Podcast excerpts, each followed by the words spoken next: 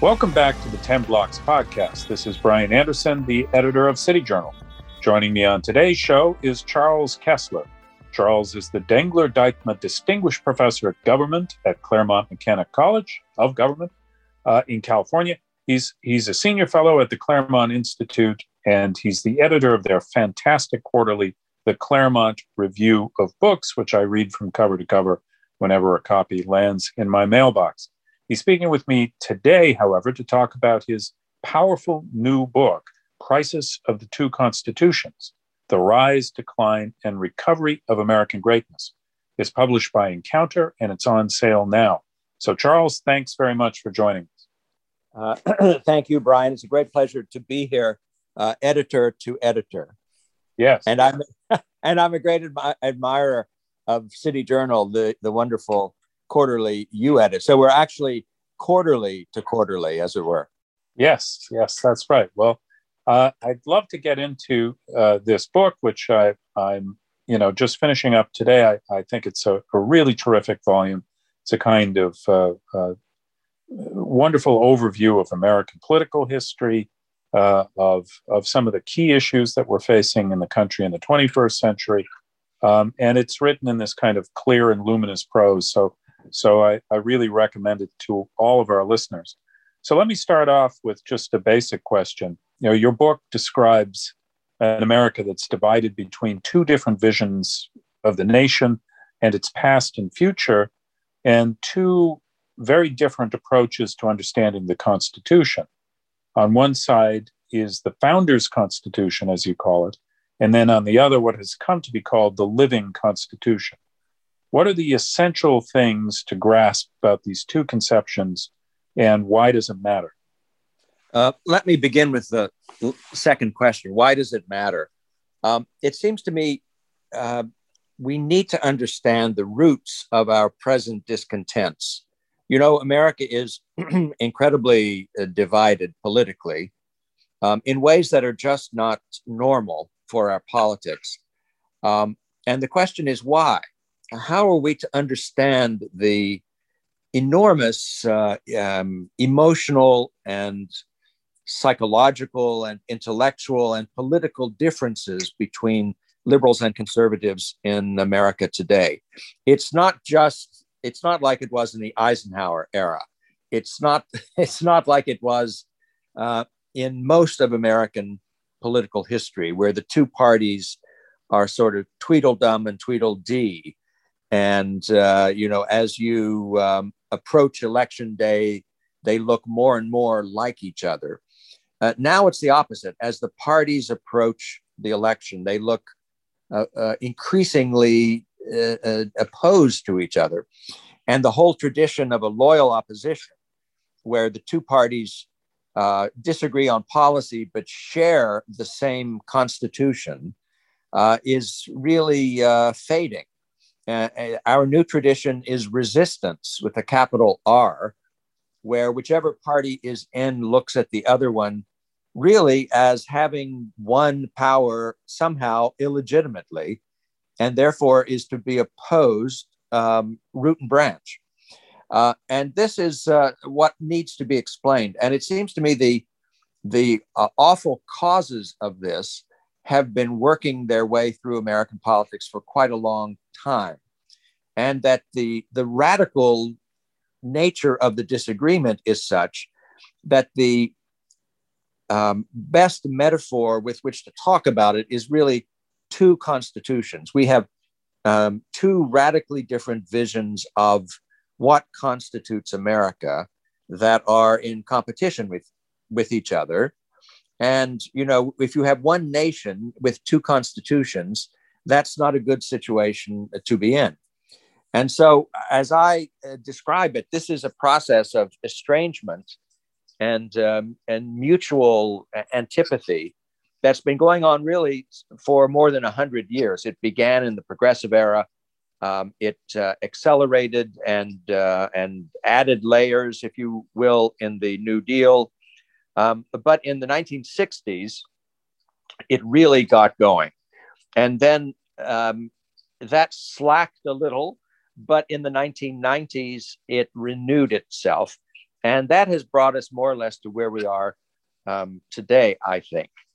Um, and the two contenders, these two constitutions, um, the first one, as you as you mentioned, I call the Founders' Constitution, meaning not just the written Constitution of 1787, but also as amended and as supplemented by the Declaration of Independence and the general, you might say, principles of Republican government that were worked out in the revolution and in the lead up to the revolution. That's one constitution.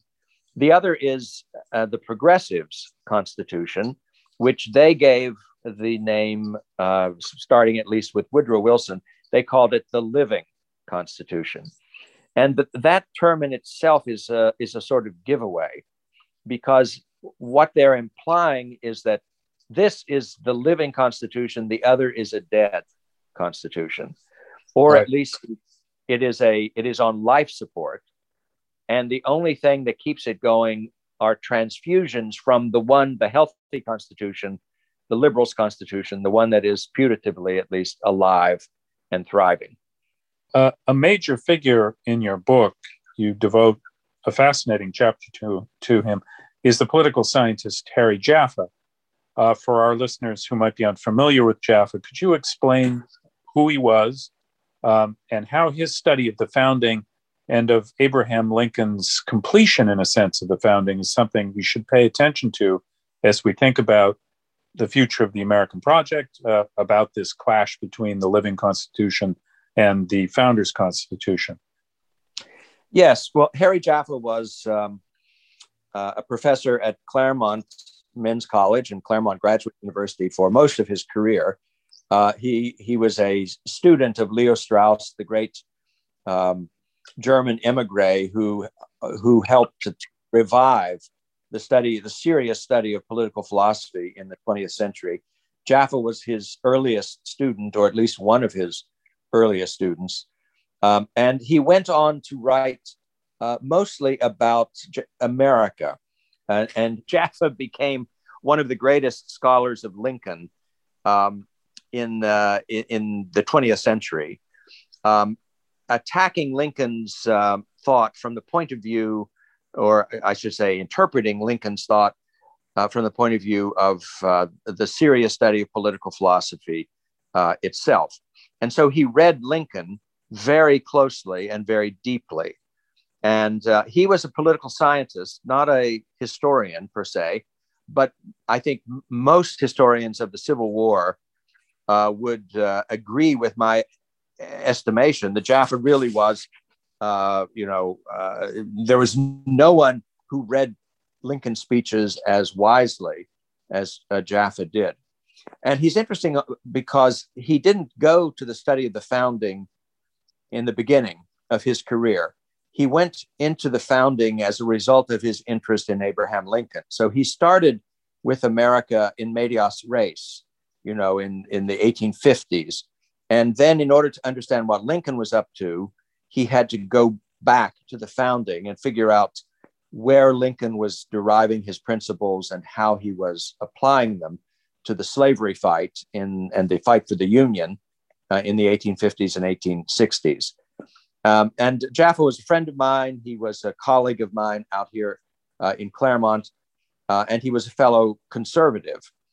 Um, but uh, what is most interesting, I think, to your listeners uh, and to uh, my readers, I think, is that he himself changed his mind on the nature of the American founding in his first great book on Lincoln, which was called Crisis of the House Divided, uh, and came out in uh, 1959, so quite a long time ago now. Uh, Crisis of the House Divided was a study of the Lincoln Douglas debates, and it succeeded in bringing them alive in a way in which many books don't. Um, and in particular, he interpreted Lincoln as um, as you put it, uh, completing the founding and, and even transcending the founding, because uh, uh, he Lincoln, as Jaffa then interpreted him, um, regarded Jefferson and the Declaration of Independence as sort of uh, Lockean figures, meaning followers, as it were, of John Locke. um, for whom slavery was wrong, but but it was not um, uh, it was not um, comprehensively wrong. And slavery could be justified insofar as it was necessary for your own self preservation uh, or even perhaps uh, uh, comfort. Um, and he thought Lincoln added to this a, a, moral richness and depth which Jefferson lacked. And so he, re- he regarded and said in so many words that, uh, that Lincoln had gone beyond the founding. He had absorbed all that it had taught, but he had transcended it um, morally and uh, intellectually. Uh, but then, 40 years later, Jaffa wrote a second great book on Abraham Lincoln called uh, A New Birth of Freedom. And in that book, he changed his mind a little uh, on the crucial question of whether Lincoln was improving on the founding, uh, as he had argued, or as he argued in the subsequent book, uh, in fact, was faithfully interpreting it, that there was a depth and a moral greatness to the idea of equality and liberty in the Declaration of Independence that Jaffa himself had missed uh, 40 years before, but Lincoln had not. And so in Jaffa himself, you have this sort of intra American and intra conservative fight nicely illustrated at a very high intellectual level over whether the founding was, in fact, uh, noble or great in its own uh, right or or not. Fascinating. Um, that was very very useful, uh, I think, for for listeners just to understand Jaffa's importance, and uh, I encourage them not only to read your book but to to seek out these two uh, volumes of, of Jaffa. Um, one of the most impressive chapters in your book uh, talks about the three waves of liberalism that shaped the American 20th century, and you you alluded to this uh, uh, a short time ago. Three presidents really represent, respectively, uh, one of the three waves. So first you had Woodrow Wilson, the early 20th century progressive, then uh, Franklin Roosevelt and the New Deal, and then Lyndon Johnson and the Great Society and the accompanying civil rights era. These waves uh, sort of have mixed together, but each was also distinct. Uh, so I'm wondering if you could just give a brief overview of what each of these waves have contributed to uh, the liberal mind, if, if we want to call it that, in the 21st century. And how does uh, Barack Obama and now Biden, uh, how do they fit into that that framework, do their presidencies represent new liberal waves, uh, fourth or fifth wave? Um, and and is the wokeism phenomenon something that is growing out of this tradition, uh, an evolution of it, or is it something really new? That's a lot, I realize, but do you have any easier questions? yeah, it's it's uh, but it's it's really one of the key chapters of your book because. Well, uh, thank you. Uh, yeah, so um, I mean, what's so odd about our present situation? I think is that in a way we are in uh, in a revolution in the, in the midst of a kind of political revolution, um, but it doesn't feel like a revolution because if you think of revolutions, you think of something like the French Revolution or its successors you know, where there's a, an, an immense social upheaval and, and lots of violence. Uh, and you have a kind of, uh, you know, bloody civil war uh, accompanying the political change going on. Um, that isn't what's happened in America. Instead, we've had a rolling revolution th- that's been going on for almost 100 years and goes and, and advanced, as you say, in these three waves. So let me let, let me briefly characterize what each wave was about. So the first wave, the progressive wave, uh, uh, of, of, which, as you say, Wilson is a kind of uh, is the obvious uh, avatar, um, represented um, a critique of the Constitution um, as outmoded. So you know, Woodrow Wilson was the first president to criticize the American Constitution uh, for being uh, anachronistic. It was a great 18th century constitution, he said, in effect, but this is the 20th century. And we have new problems undreamed of by the founders, uh, which this constitution is not only designed not to alleviate, but in fact makes worse. Uh, and what we need to do essentially is transfer the authority morally and eventually politically and legally from that outmoded constitution to a new up to date constitution, which he called the living constitution. And he explained this, in, in, oddly enough, in Darwinian terms. Um, he said that, you know, Charles Darwin is the master scientist of our age meaning the late 19th century and the 20th century. Um, change is the great concept that he introduced, Darwin introduced into the study of biology, but we hadn't imported that notion adequately into our politics. And instead of a, of a constitution which used to, Americans used to boast of its um, separation of powers, its you know federalism, bicameralism, all of these famous institutional devices that the Federalist Papers extol. Uh, that is the those devices, that 18th century system of checks and balances was exactly what Wilson thought was most outmoded in the Constitution. And what we needed to do was open it up to progress. And we needed a constitution that, like an organism in, in, in, in a Darwinian universe, um, could respond to new challenges in the environment by changing, by mutating, um, by growing new parts of the federal government and testing them to see whether they help the, the uh, American society survive better um, than without them. And that th- this notion of uh, an evolving set of human rights and an evolving constitution to uh, implement those rights that we owe to Woodrow Wilson. Um, but for many generations, I have to say, uh, his successors um, uh, told us a, a, lullaby about the new Constitution, that it was not, in fact, an alternative to the original, but rather merely an, uh, a looser, more liberal interpretation of it, that the two constitutions had the same goals, but they were just about getting to those goals in, in different ways. And for, you know, until the 1960s, basically, um, many liberals talked that way, and many conservatives uh, accepted that account of liberalism. But I think the truth was um, that that was always a kind of um, noble lie.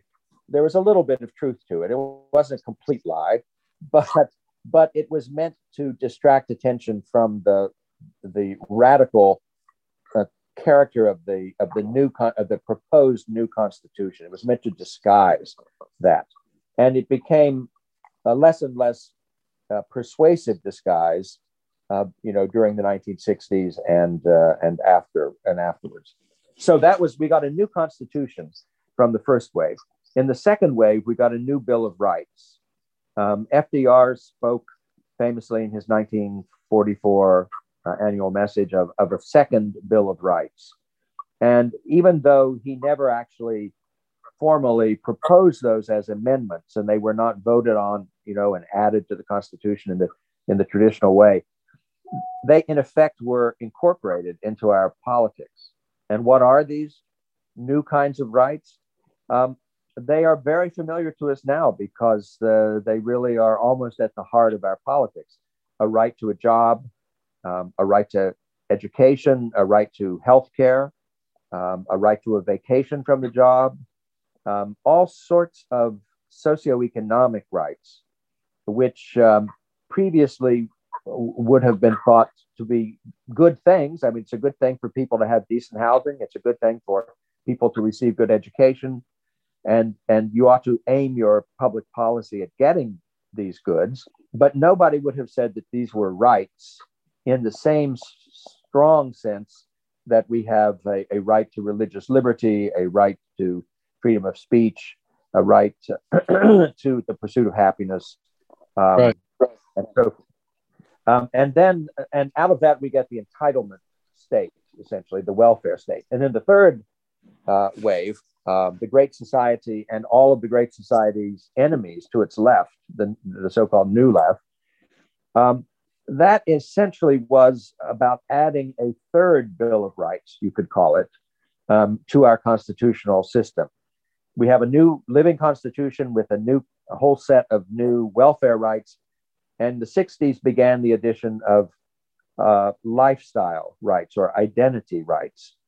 Um, beginning, of course, with one that is still very uh, important a sort of right to sexual satisfaction and to identify yourself sexually however you wish um, and to seek satisfaction uh, almost however you wish.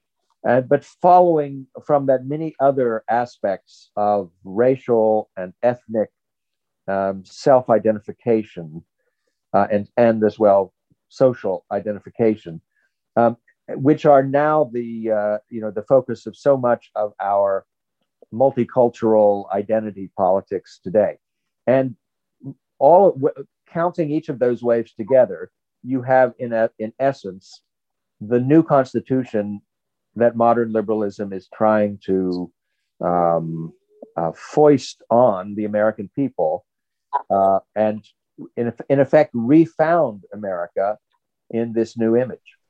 So that that's how you would uh, interpret really the um, the two terms of Obama and Biden.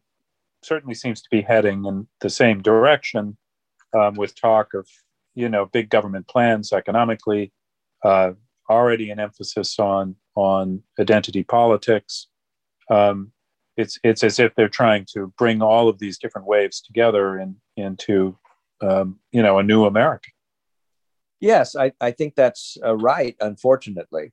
Uh, I mean, there are many Democrats who are not on board for this whole um, agenda. Um, but increasingly, they, I think, lack influence in their party. And, uh, and, and, and Joe Biden is, in a way, a good example of someone who, uh, who is certainly a fellow traveler or, or more, uh, but he is by no means an alternative to this agenda. I mean, he may want to proceed a little bit more slowly and perhaps with a little more general consent or a few more Republican votes. Um, but he has no alternative to it, and he has no argument against it. Uh, and that's where we are. Um, you know, Arthur Schlesinger Jr., who was an impeccable liberal in in in the uh, you know in mid-century Amer- 20th century America, distinguished between two phases of liberalism, which I think are useful to bear in mind. He talked about quantitative liberalism, which was basically what the New Deal was about, trying to get a, um, uh, uh, a minimum standard of living, uh, a kind of fl- welfare floor under every American family uh, or household. And then he said there was another, the newest phase, uh, which he was, uh, which was just beginning in the 60s, qualitative liberalism. Um, qualitative liberalism is about um, uh, the your inside, not your outside. It's about living a better, a higher quality, uh, a more moral life. And uh, unfortunately, our politics is increasingly about your your what's inside you, your thoughts, you know, your your evaluations, your your morality, and um, and and it is really felt by liberals that government has a role in in shaping your religious expression, your moral uh, uh, identity, and in compelling others to acknowledge certain uh, people's or groups' identities as well. I'd like to shift to the other side of the political aisle to the conservative movement, uh, which, as you note in the book, um, in America really arose in opposition to one degree or another to these three waves. And here you really do stake out a position that sees opposition, though, as, as not sufficient. Uh, you look at the Reagan presidency sympathetically, for example, but you also uh, discuss the philosophical limits of Reaganism. And similarly, you know, you close the book with a, a measured assessment, I think, of the Trump phenomenon and presidency. uh, you know, it's it's hard to see Trump as a leader uh, who was all that concerned about the founders' constitution, even though the administration was very successful in appointing constitutionalist judges to the federal judiciary. So I'm wondering if you could just talk a bit about maybe the limits of Reaganism. Um, you know, where did Reagan fall short, and uh, what is your view? You know, some some summation view of the Trump presidency and the future of the conservative movement, really post Trump. Uh, okay, thanks. That's a very good set of questions. Uh, I, I think Reagan is greatly understudied by modern conservatives.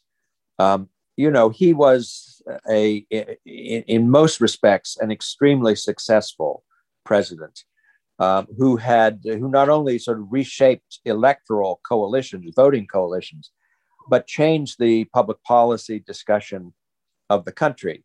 Um, I mean, he set up the defeat of the Soviet Union uh, in the Cold War, and he revitalized the economy in such a way that its uh, you know its new its second wind lasted really uh, a generation or more.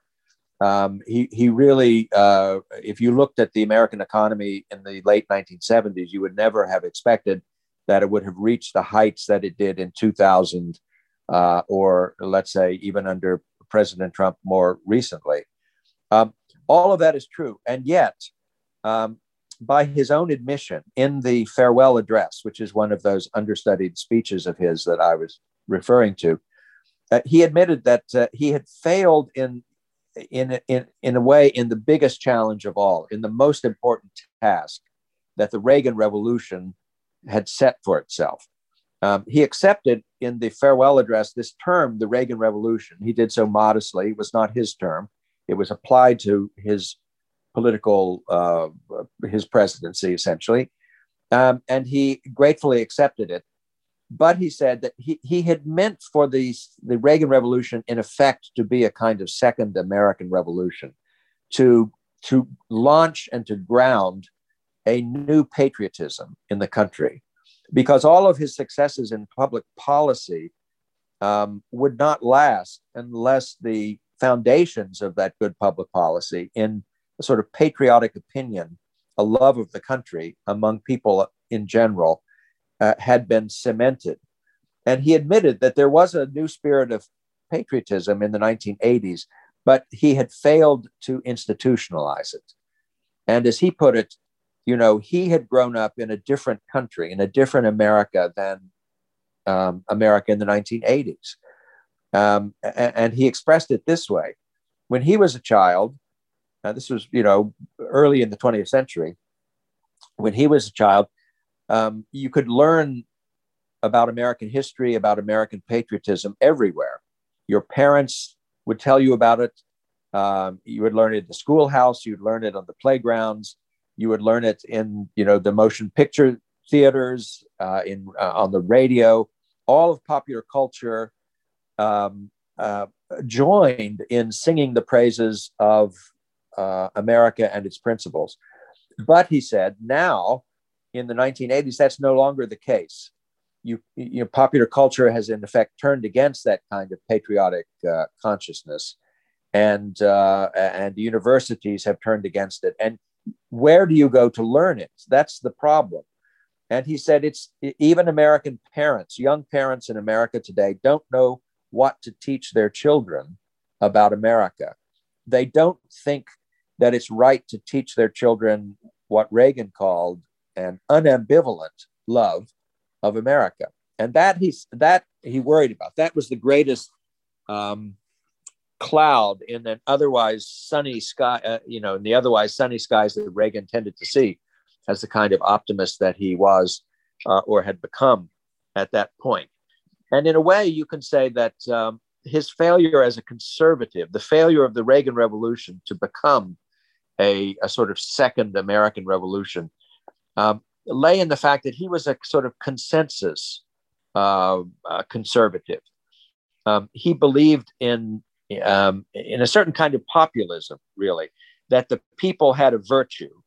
They under they still understood and revered uh, the real America.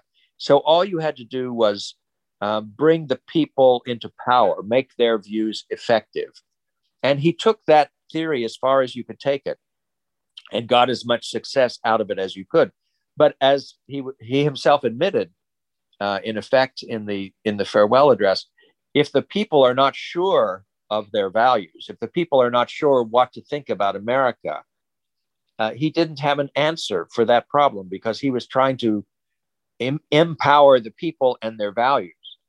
Uh, and that's what that was the key to his kind of conservatism. It was a sort of Mayflower Compact sort of conservatism, um, a document he talked about interestingly several times. Um, but the problem was the the people were not sure of their values anymore. So how were you going to finesse that problem? Um, and in an odd way, you know, the Trump um, phenomenon ended in the 1776 Commission, um, which, which, I was proud to be a, a, a member of that fleeting commission. Yes. Um, and, and the, the task that uh, President Trump set this commission was to, you know, describe what patriotic civic education in America ought to be and to suggest how we might be able to uh, get there again. So uh, even as Reagan's two terms ended um, in an admission of, of this failure to ignite and to institutionalize a new patriotism, uh, Trump's one term ended in the same way, really, with a, a you know a, a kind of um, desperate attempt to uh, change the opinions of the people to educate the opinions of the people. Uh, but of course, uh, uh, on his first day in office, President President Biden abolished the 1776 Commission as well as many other good things.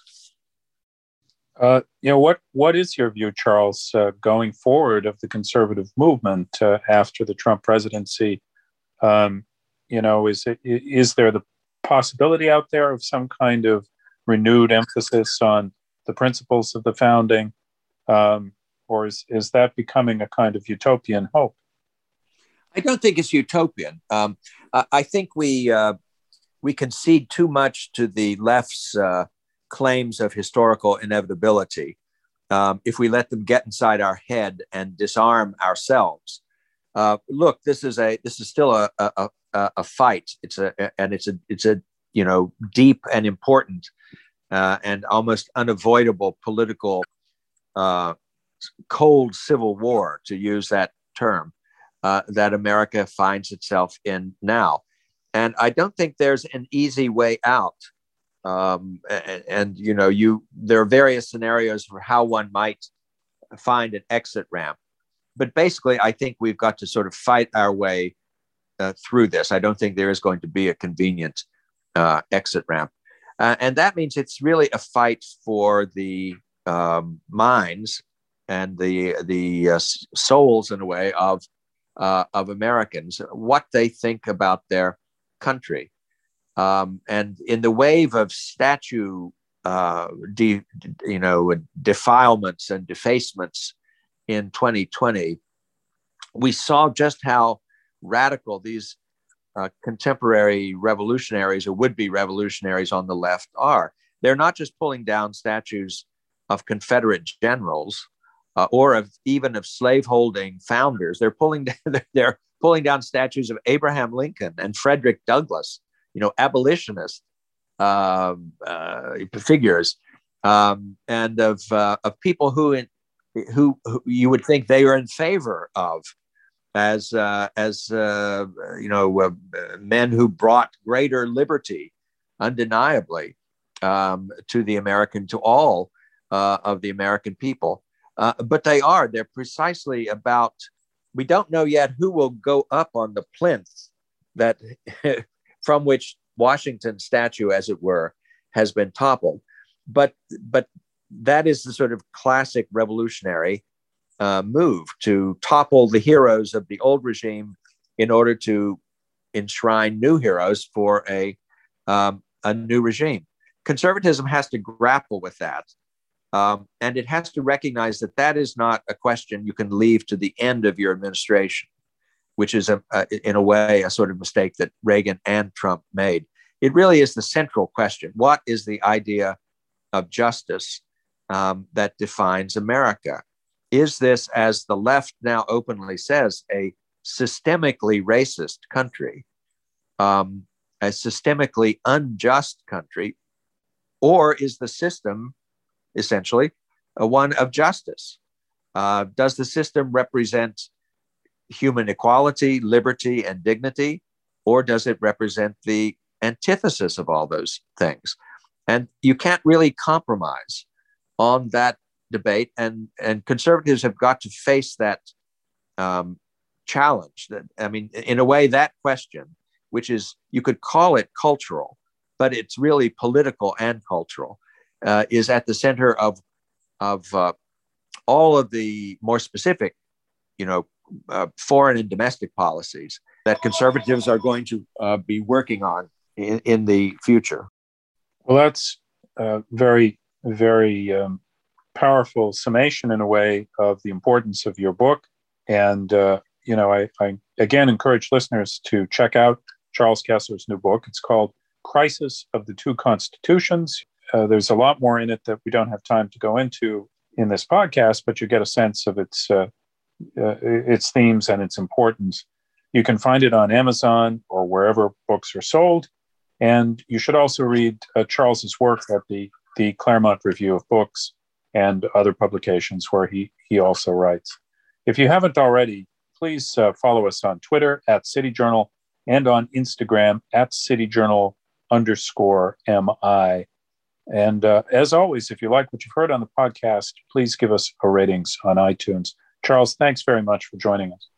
Thank you, Brian. Uh, it was great fun, and I appreciate the opportunity. Thanks for joining us for the weekly 10 Blocks podcast featuring urban policy and cultural commentary with City Journal editors, contributors, and special guests.